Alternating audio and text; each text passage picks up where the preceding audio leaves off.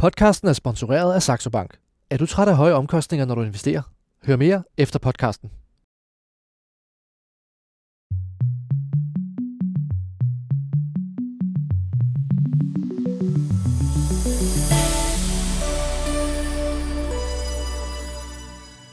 Inflationen og renterne bulrer ud af. Amerikanske aktier i største fald i år. Ukraine i modoffensiv. Josefine Setti, porteføljespecialist i hedgefonden St. Petri Capital. Hvordan er det at være investor i øjeblikket? Jamen, det er lige så spændende, som det har været hele året, vil jeg sige. det fortsætter. Masser af volatilitet og øh, nyheder hele tiden. Ole Søberg, investor og tidligere formand for Dansk Aktionærforening. Hvordan synes du, det er at være investor? Altså, jeg har prøvet det, der var sjovere, men man lærer altid noget nyt. Hver eneste dag, den lytter lærer. Og Simon Kirketær, børsens investorredaktør. Hvordan vil du beskrive aktiemarkedet? Ja, altså, det var det positive indspark for Ole, i hvert fald. Øh, jeg synes, det er brutalt, som det er i øjeblikket. Og jeg synes, at øh, det ser øh, rigtig, rigtig hårdt ud, og det er svært at se lyset lige nu. Velkommen til jer alle tre her i studiet, og velkommen til dig, der lytter med til den nyeste udgave af Børsens Investor Podcast. Og i dag har du som noget nyt mulighed for at stille spørgsmål til panelet her i studiet, mens vi sender live, og det gør du ved at skrive investor og jeg gentager investor mens flere aktier falder på stribe, så er der enkelte, der skiller sig ud og går den anden vej. Og i dag skal vi blandt andet kigge på finansaktier. Desuden hvilke aktier vores to gæster her i studiet har kigget på. Og så skal vi forbi en særlig aktiegruppe, der lige nu ser ekstra farlig ud for brugsaktier. Dem har vi heldigvis ikke nogen af i vores All-Star portefølje, som vi også skal tage temperaturen på i vores aktiebeholdning. Mit navn er Tina Rising. Men vi begynder et helt andet sted.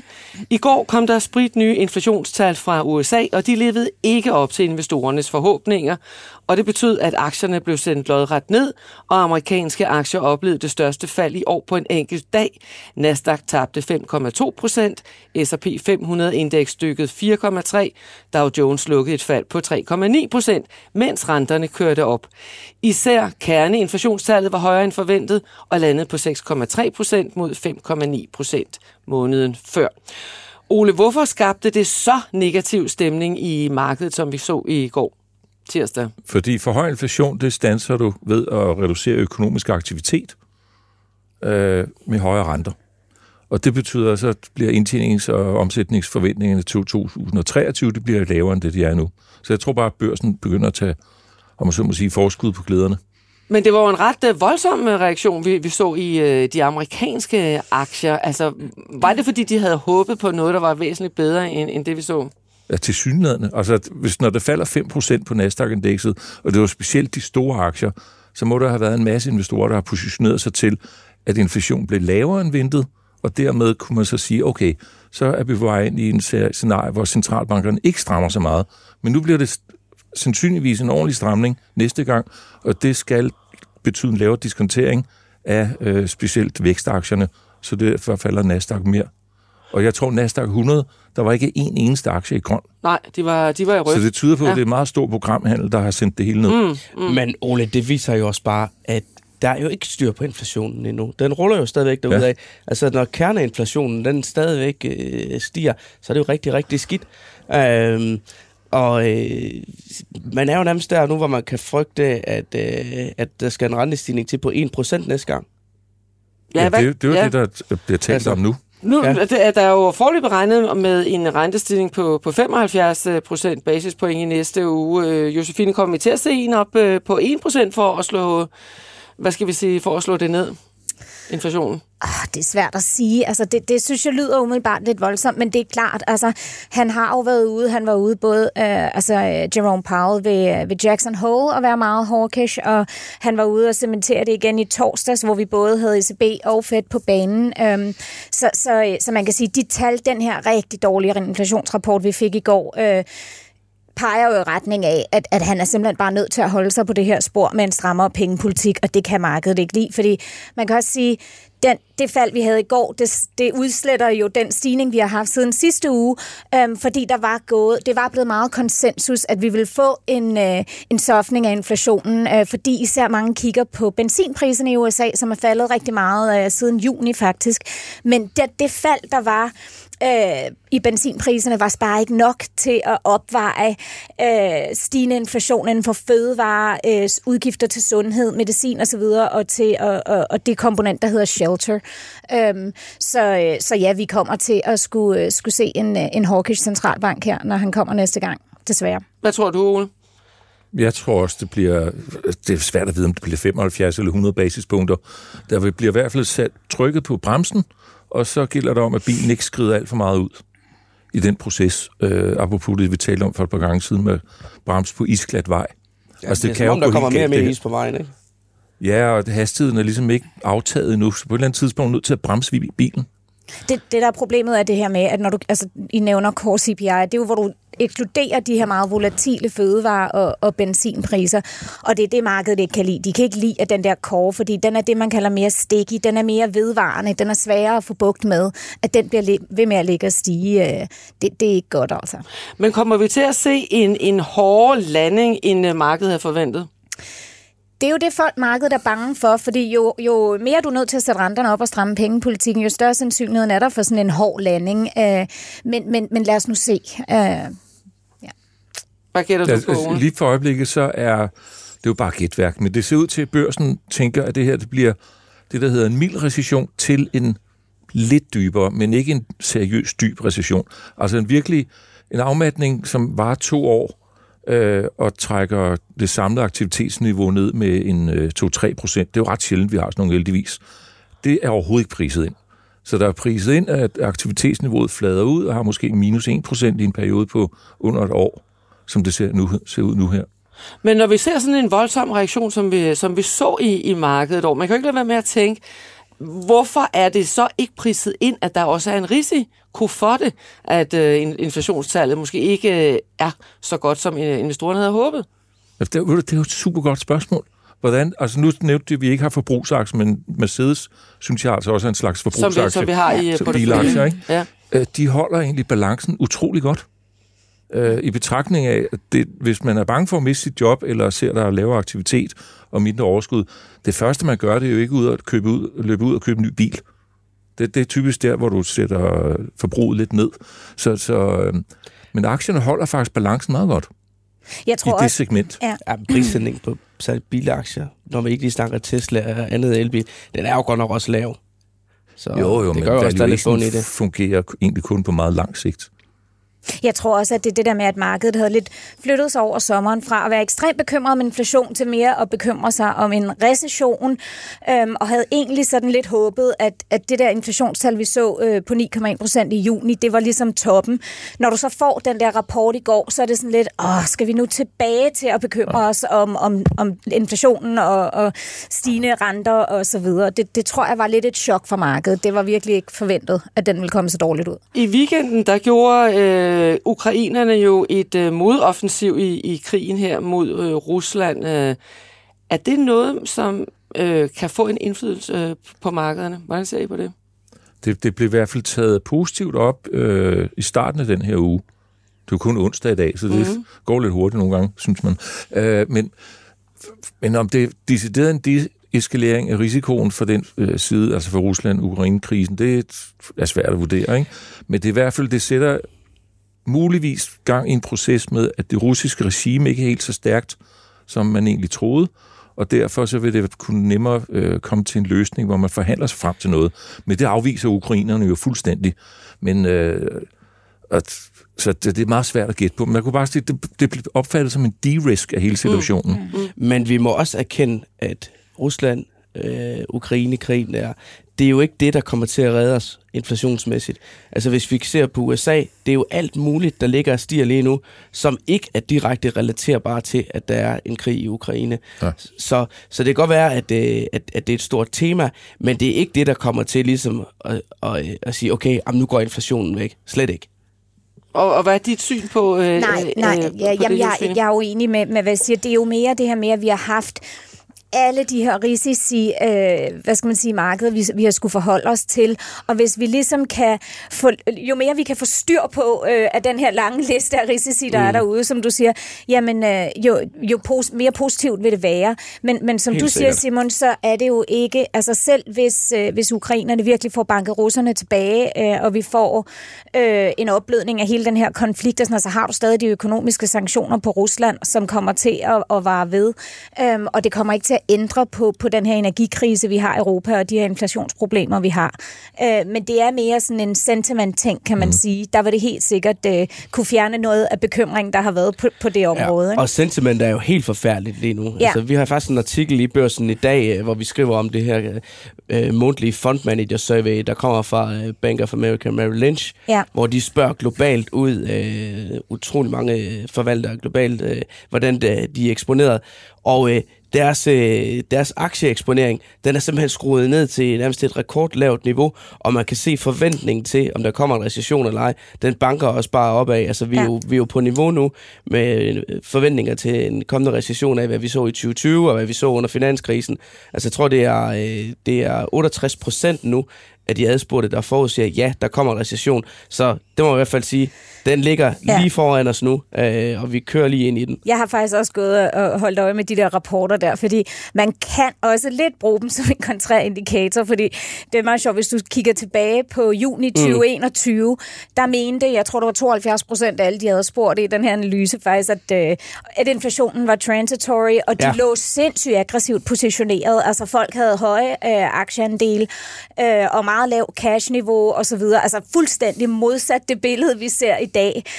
Um, hvis også du kigger på sådan noget som consumer sentiment i USA, det er jo også fuldstændig i bund og sådan noget. Så jeg vil ja. sige, sentiment er, er rigtig dårligt. Også hvis du kigger på optionsmarkedet øh, og så videre, så, så kan du bare over en bred kamp sige, at folk er virkelig negative og, og negativt positioneret. Men, ja, men der kan man jo også kigge på, øh, på frygtens indeks VIX, ja. øh, som jo tit er, er godt til ligesom at forudse, hvornår vindingen kommer i markedet.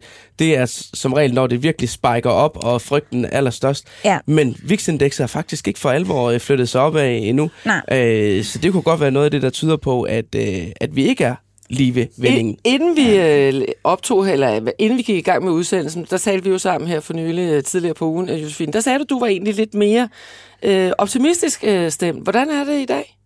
Jo, men det er stadig, jeg tror stadigvæk, at de her tal, vi har set på inflationen i USA, altså fra, fra juni måned, øh, de her år til års øh, takter, øh, at, at den har toppet, og den kommer ned. Men det bliver ikke en smooth ride, og det bliver bumpy, altså, øh, og det kommer mm. til at tage længere tid, end man håber og man tror. Øh, men jo, jeg synes, at der er grund til at blive lidt mere øh, konstruktiv og, og optimistisk, at man skal gå ud og købe øh, en, en kæmpe øh, bunke aktier lige i dag. Det, det er måske ikke øh, der, vi er endnu. Hvad, men... hvad siger du, Ole? Er du øh, optimist eller pessimist øh, på finansmarkederne? Ja, på lang sigt skal man jo være optimist. Alt andet, det vil være livsfarligt. Ikke? Men, øh, men jeg tror, vi skal have overstået... Øh, det, som jeg holder øje med, det er selvfølgelig de her inflationstal, der kommer løbende. Så er der en ret vigtig ting, det er det kinesiske... Øh, øh den, der, den næste femårsplan, det kommer her i midten af oktober måned, så er der midtvejsvalget i USA, som kan sætte nogle retninger på, hvordan det politiske mudder ser ud i USA de næste to år. Og så er der det med Ukraine og Rusland, som er lidt af en joker i det hele. Og, og det hænger jo sammen med, hvad, hvad er tilliden til Europa. Og de, altså, midtvejsvalget i november, ikke det her i Kina i oktober, så der kommer faktisk nogle vigtige målpunkter på retninger i nogle geopolitiske ting, som kan påvirke investorernes øh, risikoappetit. Men så du er optimist på den lange bane. Hvad er du så her? Øh, jeg tror, kineserne... Altså nu er Australien begyndt at betale for, eller modtage betaling i renminbi. Og det vil sige, det er jo sådan lidt nyt. Så hvis kineserne kommer frem med nogle, nogle meldinger, at det, de ønsker at gå mere aggressivt ned den vej, at have kinesisk valuta som reservevaluta, så har vi ligesom et nyt game. Og hvor står USA så, hvis det er et svagt øh, politisk øh, regime, der kommer op? Hvis, altså, så, de, så, de er jo meget så, Jeg var i USA for nylig, ja. og øh, altså udover det med priserne, det er sindssygt dyrt at være i USA, kan man bare konstatere. Og dollaren ligger jo dyrere sted. Det gælder heller ikke med dollaren sted, men priserne er bare generelt sted. Mm. Mm. Øh, men der er også øh, faktisk mere tale om den her interne stridighed, der er mellem øh, republikanerne og demokraterne, og sådan nogle helt ydergrupper, både på højre og venstrefløjen, som faktisk gør, at USA er mere usikkert, end det har været i Men, hele men er, du- er du jeg. pessimist eller optimist her løbet af efteråret? Jeg er faktisk meget... Uf, jeg kan simpelthen ikke konkludere på det. Nej, det jeg er derfor, gerne, okay. Derfor jeg ikke fået noget svar. Ja, det er derfor, Så der er ikke, altså jeg, lidt mere... jeg, plejer, mere- jeg vil gerne have ja. en klar holdning, men Okay. jeg kan ikke have... Jeg, uanset hvor meget man tænker over, så har jeg ikke en klar Okay. ru- rute igennem det her. Fair nok. Og så vil jeg lige sige til lytterne, altså i dag har du som noget nyt mulighed for at stille spørgsmål til panelet her i studiet, og det gør du ved at skrive til investor www.nota.dk Hvilke aktier står bedst, og hvilke står værst i den nuværende situation? Ja, det grubler kapitalforvaltere, som vi gør her i studiet, over i øjeblikket også. En af de sektorer, der er kommet i fokus, er bankaktier, efter at centralbankerne er godt i gang med at hæve renterne. Herhjemme har flere af de store banker nu afskaffet minusrenterne, og en analyse fra Danske Bank peger på, at bankerne går imod en højere indtjening på netto-renteindtægterne. Omvendt kan bankerne også risikere at tabe penge på deres udlån, hvis en recession bliver så dyb, at folk får problemer med at betale af på deres lån. Det siger Claus Ørtoft Madsen, han er aktiechef i PFA, der forvalter 167 milliarder kroner. Hvis vi kigger på afkast på bankaktier siden nytår, så ligger Jyske Bank i top med et afkast på 27 procent, Nordea i et minus på 8 og Danske Bank i et minus på 5 procent. Ole Søberg, er bankaktier en god idé i øjeblikket? I stigende... Når, nu kommer vi langt om længe ind på positive renter igen. Det er alt andet lige rigtig godt for bankaktierne. Det har vi siddet og ventet på i mange år. Øh, at en, sådan, nu tog jeg bare løst og kiggede lige på, øh, hvordan bankerne er skruet sammen. Men cirka to tredjedel af indtægterne i en bank, det kommer fra netto renteindtægter. Og det er så også den del af bankens likviditet, som de har placeret i andre banker eller over Nationalbanken. Så nu når den i det mindste går hen på et lille plus, så ser den post noget bedre ud. Og umiddelbart så løfter det så indtjeningen med en øh, 5-10 procent. Men så har du, som du lige nævnte, øh, hvis vi har et aktivitetsfald, så er der også flere konkurser, så derfor må tabskontoen, den kommer også til at stige lidt. Altså, det er virkelig en balancegang, Men der. net så er den rapport, som Danske Bank har sendt ud den her uge, den viser til, at der er en øh, indtjeningsfremgang på en øh, 5-15 procent. Så vil du tør, tør kaste dig ud i øh, bankaktier? Ja, ikke på meget lang sigt, men jeg tror faktisk, i den her periode, hvor vi har højere renter, så kan bankaktier godt være noget af det, der kommer til at outperforme.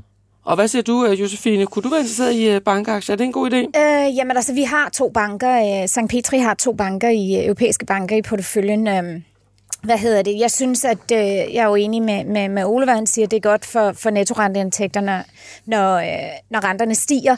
Øh, jeg synes, at der var meget fokus på de der 75 basispunkter, som jo var virkelig øh, priset ind i markedet, og det var jo det, alle forventede, som der også kom fra ECB i torsdags. Men det, som der ikke har været så meget fokus på, og som jeg tror egentlig har været det, der har drevet bankaktierne øh, opad siden i torsdags, øh, det er de her, øh, de her TL, TRO'er, Teltros, som man kalder det, sådan en facilitet, øh, som, øh, som, hvor at uanset om, om øh, ECB de faktisk hævede renten, så holder de den her facilitet fuldstændig intakt, og det er altså en facilitet, hvor at europæiske banker kan låne på ekstremt favorable vilkår. Altså under corona her har de kunne låne til minus 1% i rente hos ECB, øhm, og den overskudslikviditet, de så har tilbage, når de har taget de penge fra ECB, de har lånt til den her favorable rente, lånt dem ud til virksomheder og forbrugere, så kan de tage overskudslikviditeten og placere den tilbage i ECB øh, til en øh, særdeles øh, attraktiv rente også. Øhm, og det er jo sådan noget, der har været rigtig godt for, der er rigtig godt for netop deres nettorenteindtægter, og sådan en facilitet, som de bare løbende ligger og, og kan blive ved med at tjene penge på. Og den ændrede de ikke ved i torsdags, og jeg tror egentlig, det er det, der har været ret godt for de europæiske banker. Øh, men ja, der er selvfølgelig issues omkring, hvis vi får en, en voldsom re- øh, recession osv. Du ser også allerede nu, at det er så ikke så meget de danske banker, men de større investmentbanker i USA øh, er ude og varsle fyringsrunder osv., fordi de ser jo, at den her så den svagere økonomi, vi har, påvirker M&A-aktiviteten, færre IPOs og alt det her. Så, så de er ude at fy- fyre og, mm, og, og melde om lavere indtæ- indtægter der. Og jeg så også, at Goldman Sachs, fjer- Goldman Sachs fjerner endda kaffen fra deres medarbejdere. Puh, er sikkert et sted at arbejde. ja. Øh, men der er selvfølgelig også risici jo ved at investere i, i, i bankaktier. Øh, Kerstin af Jonik, som er medlem af Eurozones banktilsyn, sagde til børsen i denne uge, et centralt problem er, at bankerne ikke er profitable nok. Det kan der være mange grunde til, herunder at der er for mange banker i nogle områder, at der stadig er mange filialer, og at nogle banker ikke i tilstrækkelig grad har digitaliseret sig. Men man må nok også sige, at der er nogle banker, der ikke længere har en holdbar forretningsmodel. Ole, er det også noget, du kigger på, øh, når du øh, ser ind i, i bankerne? Ja, men nu, altså de problemer, som bliver skitseret i det, du lige nævnte, det tror jeg egentlig er mere et sydeuropæisk problem, end det er noget for her for Norden, fordi de nordiske banker er faktisk i ret god stand. Og øh, selvom der må komme en lidt af et uvær rent økonomisk, så tror jeg ikke, der er nogen, der kommer til at have store problemer. Så vi er ikke ude noget, som det vi prøvede for 30 år siden, med at der bliver tvangskonsolidering af banksektoren herop. Men det der er altså behov for nede i Sydeuropa. Og jeg læste, i går sad jeg læst lidt på øh, Montepaschi-banken, verdens ældste, et af verdens ældste selskaber. Det er faktisk fascinerende, at du har den her 600 gamle år virksomhed, øh, eller 500 år gamle, men de, de mangler stadigvæk at blive ordentligt kapitaliseret. Og men, det, det, det mm. breder sig. Du, der er en masse små italienske banker, som øh, egentlig slet ikke har nogen eksistensberettigelse. Men øh, Simon, hvis, når du kigger på banksektoren, øh, hvordan ser du så indtjeningsmulighederne, som du var inde på, Ole, kontra de risici, der er? Nå, men vi står jo i noget øh, speciel situation, og også hvad man kan kalde en, en balancegang, fordi Øh, normalvis, når vi kigger i en recession, så øh, ser vi jo også øh, for os lige med det samme, at så skal, så skal renterne nedad. Men altså, øh, nu kører vi jo ind i den øh, recession her med, øh, med inflation for fuld hammer, hvilket gør, at renterne ikke skal ned. Så der bliver jo et eller andet sweet spot øh, her, hvor at, øh, at bankerne øh, kan kan, kan tanke noget, øh, noget indtjening på bøgerne. Men så er det jo det der med, hvor, hvor slemt kommer det økonomiske tilbageslag til at blive. Altså øh, her rundt om bordet kan vi jo godt huske øh, de nedskrivninger, der også var i de danske banker øh, under og efter finanskrisen. Altså øh, det var jo ikke øh, det var jo ikke særlig kønne regnskaber. Jeg kan huske, øh, jeg sad og dækkede banker dengang, og øh, lige pludselig så, øh, når de kom med regnskaber, så, øh, så handlede det hele tiden om deres øh, netto øh, gebyrindtægter og deres resultat langt op i regnskabet. Men sådan resultat øh, før skat, det var, det var sådan, det blev pakket væk, fordi i det, der var nedskrivende teknikerne ligesom regnet med. Mm. Øhm, så, øh, så det er jo ligesom det, der er, der er hele, øh, at der er spilpladen på det her. Øh, Simon, hvis øh, nu bankaktierne er et sweet bottom spot, som du siger i øjeblikket, øh, hvad er, hvor er det så, at øh, man skal passe på i øjeblikket? Jamen, vi, øh, vi kiggede faktisk øh, ned i det den anden dag øh, her i børsen, øh, hvor vi ligesom øh, prøvede at sige, okay, recession, øh, hvad er så øh, det, der potentielt set kan være godt at ligge i, og hvad er det, der bliver hårdt ramt? Øh, og det er selvfølgelig både forretningsmæssigt, men også... Øh, det kan jo så også stadig komme øh, og sætte sig i, øh, i aktiekurserne. Øh, og øh, noget af det, man virkelig skal tænke over, det er jo, øh, det er jo der, hvor forbrugerne de begynder at skrue ned nu. Altså alt det, der ikke er nødvendigt øh, lige at rende ud og købe. Fordi de her prisstigninger, de sætter sig jo i, øh, i privatforbruget. Øh, hvis vi ser aktier som øh, BAO, øh, Pandora, de er jo faldet meget, meget øh, øh, markant i år. Øh, tag sådan noget som øh, Huskompaniet. Øh, der har vi også øh, faktisk øh, noget i dag øh, om, hvordan at, øh, at hele den sektor bliver ramt af bullerende inflation, øh, inflation øh, høje materialepriser, øh, stigende renter. Øh, det sætter dem i, i dørken øh, simpelthen. Øh, øh, og øh, sådan noget som TCM Group, øh, der sælger køkkener. Altså, øh, man kan sgu godt lige øh, udsætte øh, investeringen i et nyt køkken, når man kan mærke, at, øh, at det strammer til i, øh, i den private øh, husholdning. Øh, den er faldet over 40 procent i år. Øh, så jeg tror, man skal virkelig prøve på at tænke ind i, hvad er det, øh, hvad er det for, øh, for en type selskaber, øh, der bliver ramt nu. Og vi har også set en række selskaber være ude og, og lave profit warnings øh, inden for, øh, for øh, segmentet cyklisk forbrug. Der var eksempelvis øh, svenske Electrolux øh, den anden dag, der var ude at sige, at øh, de er ramt af et signifikant øh, tilbageslag i indtjeningen og lancerer sparerunder. Og, altså de der geværgreb, de, bliver virkelig, øh, de kommer virkelig i brug i, øh, i selskaberne nu. Er det også noget, I sidder og holder øje med, at de her aktier, som Simon taler om, at de er farlige at investere i? Ja, ja altså vi lavede faktisk, St. Petri lavede et, et tema, vi er jo tematiske, så vi laver temaer, øh, og vi lavede et tema, der hed Real Income Destruction her i foråret, fordi vi også vurderede, at den her, altså udhuling af købekraften på grund af inflationen vil helt klart øh, gå ud over nogle forbrugsselskaber. Øh, så, så vi har øh, vi har ret øh, vores næststørste short øh, tematiske short, det er øh, forbrugsaktier. Mm. Mm. Og den største, det er stadigvæk det svenske ejendomsmarked? Ja, det, man kan sige rente, rentefølsomme selskaber, som det svenske ejendomsmarked, ja. for eksempel. Mm. Ja, det, det er sådan en blandet... Øh, hvad skal man sige, øh, og, og, og hvad, hvad siger du, Ole? Nu ved vi jo, at du har øh, købt Mercedes til vores portefølje. Det kommer vi ind på lige om lidt, som jo også selvfølgelig også er en forbrugsaktie.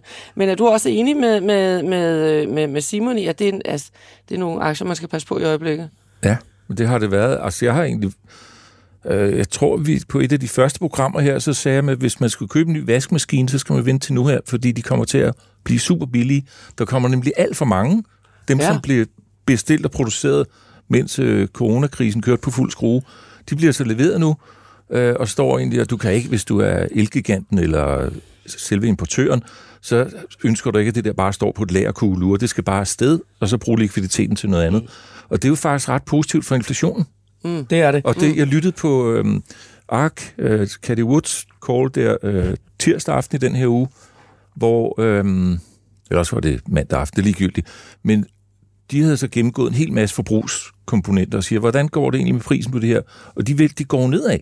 Så derfor, jeg, hører, mm. jeg tror, der var mange, der har positioneret sig til, at inflationstallet ja. skulle have været blevet bedre. Mm. Men alle de her profit warnings, som vi taler om nu, det er jo i virkeligheden ret positivt for inflationen. Ja. Det er selvfølgelig trist for virksomhederne og deres ejere, men øh, det kan men være meget godt for inflationen. Ja, øh, jeg kender en, øh, der er ansat i et uh, selskab, hvor de handler med designermøbler, og nu må jeg nok heller lige lade være med at nævne uh, navnet her, uh, men uh, men øh, han fortalte mig om, hvordan øh, de øh, hele første halvår her bare har øh, spændet derud af, og simpelthen overhovedet ikke øh, kunne følge med og ikke øh, levere.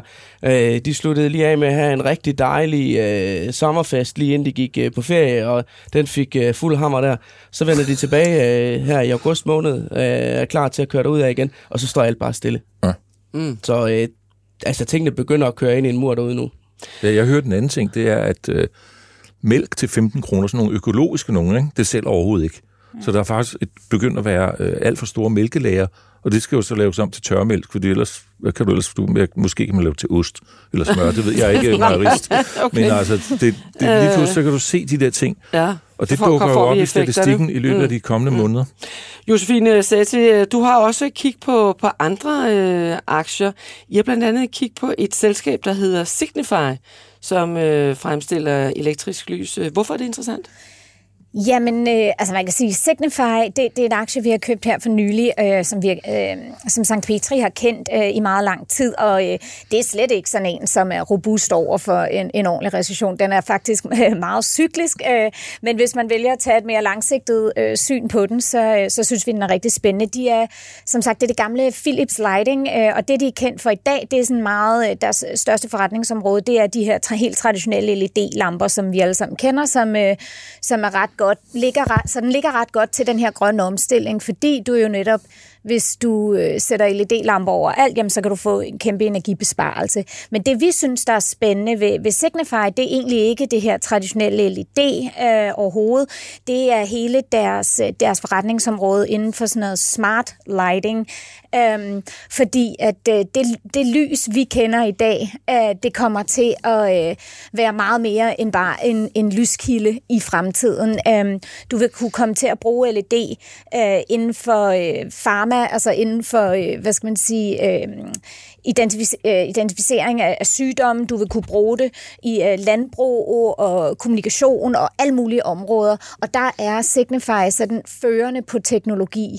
Øhm, så vi synes, den er super spændende, og, og så var den bare blevet for billig mm. øh, i forhold til øh, de scenarier, vi kan ligge og regne ind i aktiekursen. Øh. Og det er klart, det er selvfølgelig også noget, man kigger på, når man er ude og investerer i aktier. Ole, sådan en, en aktie, som, øh, som Josefine nævner her, er det noget, du synes, der kunne være interessant?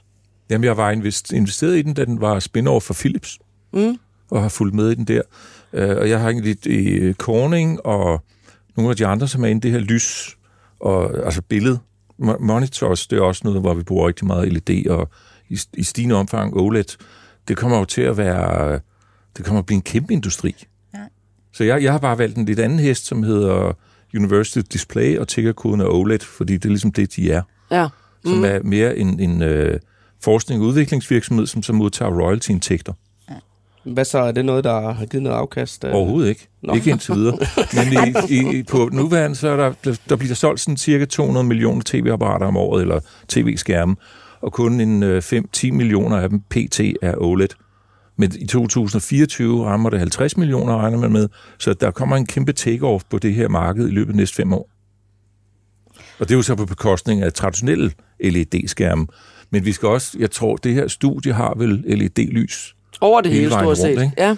Så den udskiftning er jo sket. Og det, man ligesom skal forestille sig, det er, at fordi det er digitalt lys, altså det er ikke øh, glødepæren, det er digitalt lys, så vil du kunne proppe alt muligt ind. Altså, så de her LED-spots vil altså, i fremtiden faktisk lidt kunne replikere meget af det, en menneskelig hjerne vil kunne i forhold til at sanse og opfatte lyde, måle afstand og alle sådan nogle ting, så, så det vil kunne blive brugt inden for rigtig mange områder. Um. Og jeg skal lige sige til lytterne, at øh, du har altså stadigvæk mulighed for at stille spørgsmål til panelet her i studiet. Det gør du ved at skrive til investorsnabelag.borsen.dk.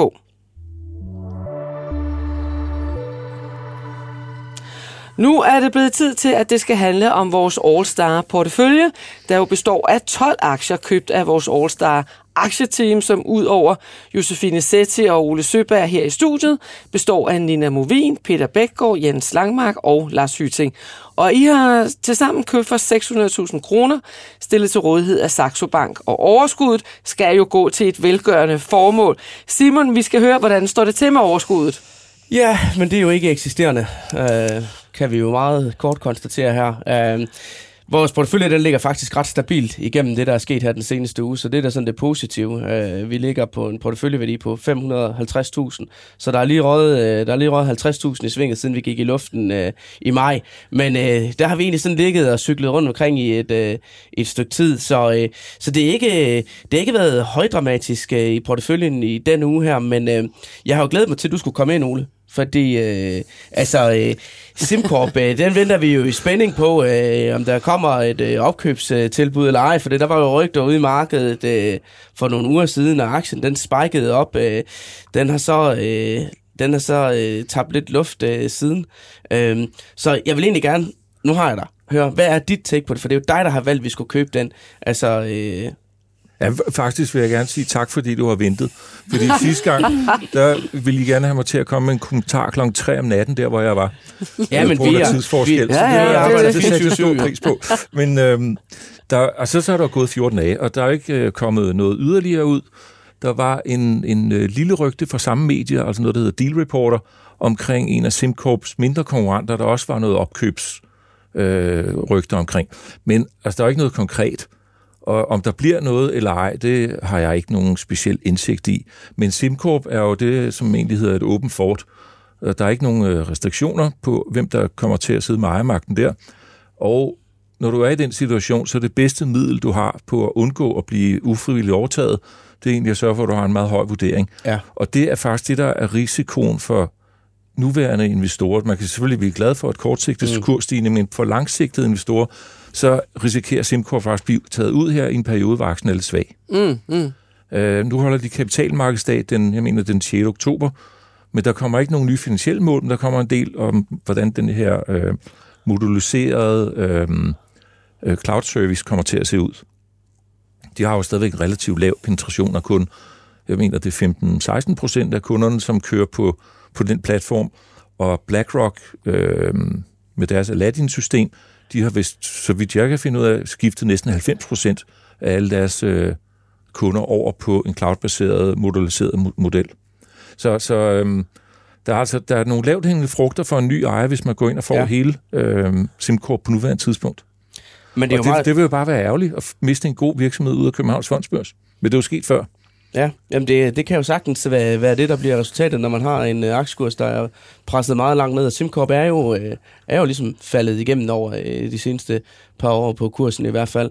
Øh, men det var meget sjovt, fordi øh, sidst vi to vi snakkede om den her i øh, programmet, der var det faktisk øh, sådan lidt, øh, om vi skulle til at, øh, at sende den afsted og have noget andet i porteføljen, fordi vi, vi tillader os jo at være lidt kortsigtet her, fordi vi vil jo gerne have noget afkast inden nytår. Og hvor du så, hvor du så sagde der, øh, jamen jeg tror faktisk SimCorp, der, det, det, det, jeg kan ikke lige se, hvad der skulle, øh, skulle ske i den. Og så øh, bum, øh, få dage efter, så, øh, så er der opkøbsrygter ude i markedet, og så hamrede aktien op med 20 procent. Ja, Så- nu, vi har jo ikke lige helt fået aftalt, hvordan man egentlig køber og sælger den her portefølje, men altså... Øh, du får, Men vi, Men altså, altså, Du har der- mulighed for at skifte Ja, ja, din ja. aktie, øh, hvis du vil. Altså nu, nu kan man sige, nu er trolden ligesom ude af æsken med, at SimCorp kan blive overtaget, og der er nogen, der har... at Tid må vise, om der var rygter. Der er også GN Store Nord havde rygter tidligere i år, og de er jo fuldstændig forsvundet igen. Ja. Øh, Det kan være, at det samme sker med SimCorp, og så må den så løfte sig af egen kraft. Og der er ikke så mange... Det, altså, vi har nogle event, det er den her kapitalmarkedsdag, hvor de allerede på forhånd sagt, at der ikke kommer nye finansielle mål, så det bliver sådan noget, der ikke påvirker aktiekursen. Så er der en tredje kvartalsrapport, vi kan nå, inden konkurrencen her udløber. Så der er kun de to øh, triggers, jeg kan se. Ja. Plus en lidt uklar en, det er nemlig en overtagelse. Mm. Ja, Og hvis der kommer mere substans i det. Okay. Ja, det Ja. aner vi jo intet om. Vi må Nej. Se, hvad, hvad der sker. Men uh, SimCorp er i det mindste med i toppen af vores uh, portefølje afkastmæssigt nu. Uh, og det lyder jo uh, super godt og dejligt, når jeg siger det. Uh, men, uh, uh, men det er så den tredje bedste aktie, vi har indkøbt. Uh, og vi snakker et, uh, et, et samlet afkast på 1,7 procent siden købet. Så det er, det er altså ikke de store afkastprocenter, vi ligger og kigger ind i i den portefølje her lige nu. Tryk ISS, øh, som øh, jeg kan huske, at Lars Hytting, han købte dem, så kom jeg vist til at sige, at det var nogle lidt kedelige aktier. Men, øh, men det, er, det er de to, der har klaret sig bedst. Øh, de ligger op med 9 procent øh, hver især. Øh, så øh, så øh, godt vi i det mindste øh, har dem med. Og så øh, ligger det jo lidt øh, tungt dernede af. Øh, Jesper Langmarks øh, aktie har også øh, fået en, øh, en hård tur øh, her øh, øh, øh, i går, da de, de faldt meget øh, aktierne, altså hans øh, Asbury Automotive Group, øh, amerikansk bilforhandler, øh, faldt øh, 7,5 procent i, øh, i handlen i går, så, øh, så det, øh, det skar lige en, øh, en pæn lunds af, af den, øh, den post. Øh, og ellers, øh, jamen altså Josefine, jeg har næsten ikke lyst til at køre ret meget mere rundt i det, men altså, øh, det, er jo, øh, det er jo desværre... Øh, øh, dig, der har stået for to af de tunge indkøb. Øh, Stora Enso, øh, det finske selskab, der har tabt øh, knap 21 procent, og øh, Hello Fresh, vores øh, smertens barn, ligger jo stadigvæk nede med øh, knap 34 procent. Øh, hvad tænker du om de to? Jamen altså, der er jo ikke nogen, noget nyt, der er sket. Altså, man kan jo tydeligt se øh, uh, Hello Fresh, det ligger jo i den her øh, uh, vækst uh, bucket, ikke? Så, så sammen med markedet, øh, der lå og steg på forventninger men øh, en, god inflationsrapport i går, der, så er den også ligget af stedet, og, øh, og da du så fik uh, tallene i går, så, uh, så havde den en, en rigtig dårlig dag. Så, så der er ikke så meget andet end at sige, at der, der sker ikke noget underliggende i selskabet, øh, og hvordan de performer som sådan, men, øh, men aktien... Øh, kommer bare ikke til at performe, øh, før at, øh, at markedet vil, vil have vækst igen. Så har der været enormt meget negativitet omkring Europa, både på grund af hele altså energikrisen og alt det der. Ja. Og det hjælper heller ikke på det, at øh, HelloFresh ligger jo øh, i, i DAX-indekset, så hver gang der er nogen, der får lyst til at sælge Europa, Ja. ja. hvilket der har Yes, været rigtig meget det. af, så ryger der også en masse HelloFresh-aktier ud der og så videre. Men igen, altså vi, vi har ikke, vi ligger ikke og, og vi panikker ikke øh, i HelloFresh. Det er en, en stor position hos os, øh, men det kunne jo selvfølgelig være rigtig rart at se, at, at folk begyndte at, øh, at, at skille forne fra bukkene lidt. Men Ikke? hvad siger du, Ole, hvis du lige skal give lidt feedback her? Men jeg tror- Øh, jeg tror du, vi skal panikke? Nej, ikke. nu tog jeg på Hello Fresh, så kørte jeg øh, det, der hedder Two Year Forward Rolling EPS, altså indtjeningen i 2024, Ja. estimatet der. Og nu har det, den har ikke så lang historik siden 2018. Øh, men i, altså, det er en PE på 12-15 stykker Ja. på det er jo et 24 tallet, billigt ikke? selskab, Ja. Og så hvis, øh, nu er det lidt svært at se, for det er det studie, ikke? men ja. altså, Ja. hvis den bare indhenter lidt af det her, Ja. så burde vi komme hen omkring 40. Men jeg ved ikke lige, hvad der er triggers de næste par måneder, der skulle Men Josefine, det der er lidt til det. specielt ved den også, det er jo, at øh, den har jo de der kurver der, som øh, man ellers, øh, som jeg godt kan lide som investor, altså stigende, stigende omsætning, øh, stigende indtjening per aktie og sådan noget, så den har jo egentlig sådan, det, i hvert fald de der to grundpiller der, som, som kan gøre en, øh, en god tur på aktiemarkedet. Der er ikke noget fundamentalt i vejen med HelloFresh. Det er simpelthen, altså investorpræferencerne er, er der bare ikke til den type aktier, og, og det skifter kun, når vi får det her sådan uh, reelle vending i, at inflationen har toppet, og vi skal ikke gå og være så bange for de her, uh, hvad hedder det, den her strammere pengepolitik osv. Men tror du, vi når at få det inden, øh, det inden håber, nytår? det håber jeg, og så selvfølgelig kræver det også, at de det næste, altså til næste kvartals øh, rapport her, øh, altså bliver ved med at underliggende og, og levere og klare sig godt. Øhm, så, men der kan vi stadigvæk ikke se nogen grund til, at de ikke skulle gøre det. Øhm, så så nej, der, jeg, jeg, synes ikke, og jeg, jeg synes ikke, der er nogen grund Nej, til at Og jeg er panikke. ked af, at vi er nødt til at grille dig endnu en øh, Ja, gang men altså, jeg skulle, Så. det, er, det er så fair. Øh, Og nu men, men, men, studiet sammen, jeg også lige, deres algoritme, den bliver ved med at sende citrontorsk til mig. er det rigtigt? Og det er jeg lidt træt af. men, går den øh, men. Ole, vi skal altså lige have fat i dig også. Øh, den ubehagelige del af din, øh, din aktievalg her. Øh, nu sagde du jo, øh, Mercedes, øh, den, den har været dejlig stabil og øh, en god aktie. Altså, når jeg lige kigger øh, ind i vores øh, Saxo-depot her, så ligger vi jo faktisk med et tab på knap 9% på den aktie. Hvad, ja. hvad tænker du? Jeg vil tænke, at det er billigt sluppet i betragtning af, hvad det er for en form for eksponering. Ja. Men den er selvfølgelig billig.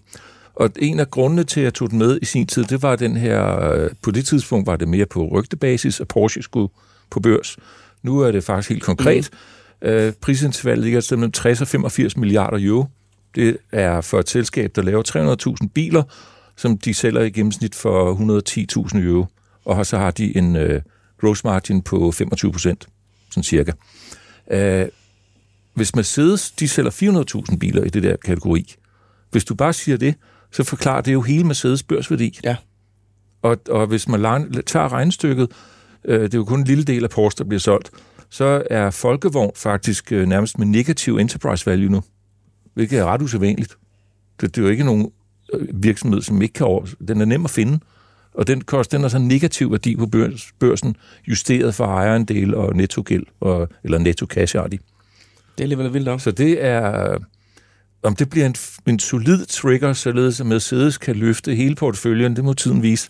Og jeg Vi håber, vi håber. jeg Vi har, håber jeg har det også en ambition Ja. om, at aktien koster et eller andet tid mellem 80 og 100 øh, euro. Men om det sker i Ja. ja. indværende år, det vil jeg blive Og lidt hvad er overrasket over. den, den ligger i... Men det vil jo øh, kunne løfte hele porteføljen. Det ville den være ligger dejligt. i øh, 58 lige nu, så Ja. det vil da være, Så det er være meget skønt, hvis det var- optimistisk. Men den der pris tilfældet. på Porsche, det er, jo ikke, det er jo ikke skåret ud i sten endnu. Men øhm, de har ankerinvestoren, det er LVMH og Red Bull og den norske oliefond, og så er det øh, Qatar. Jeg ved ikke, de har jo nogle andre bilaktier dernede. Men- Tyskland. men så, det det, bliver- så de har faktisk, det er jo kun 12,5 procent, der skal sælges. Så jeg tror faktisk, det skal nok lykkes at få en god pris. Ja. Ja. Men det bliver godt at få Porsche på børsen, fordi det kan udrydde en af de største øh, investormisforståelser overhovedet i børsmarkedet, fordi der ligger jo mange med Porsche-aktier i dag, og tror, at de øh, faktisk ejer øh, bilfabrikanten Porsche. Men det, Nå, de ja, ejer, ja, ja. Det, er jo, øh, det er jo det, der hedder Porsche Holding, som øh, hvis eneste aktivitet sådan set er at eje en stor aktiepost i VV, som ja. Så igen ejer Porsche. Øhm, så den har jeg i hvert fald set mange af folk, der har, har, skrevet, jeg har investeret i Porsche, men øh, det har de altså ikke helt. Men Jo, det kan de altså komme til nu. selskabet hedder Porsche Holding SE, så det er Ja, ja, rigtigt nok, de har investeret i Porsche. Ja. Det er bare ikke AG, de har investeret Nej. i.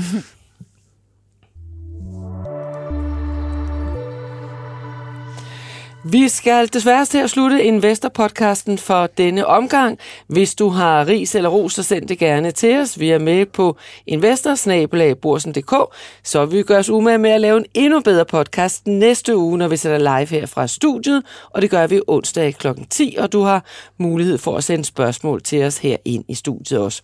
I studiet i dag, Josefine Setti, St. Petri Capital, Ole Søberg, investor og tidligere formand Dansk Aktionærforening, Simon Kirketab, redaktør. Mie Christensen stod for teknikken. Mit navn er Tina Rising. Tak fordi du lyttede med.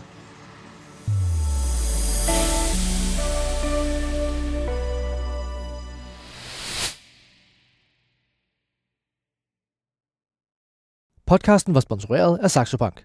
Med vores nye lave priser kan du blandt andet investere i dine danske og nordiske favoritaktier for kun 10 kroner i minimumskortage. Opret en gratis investeringskonto på saxobank.dk og kom godt fra start allerede i dag.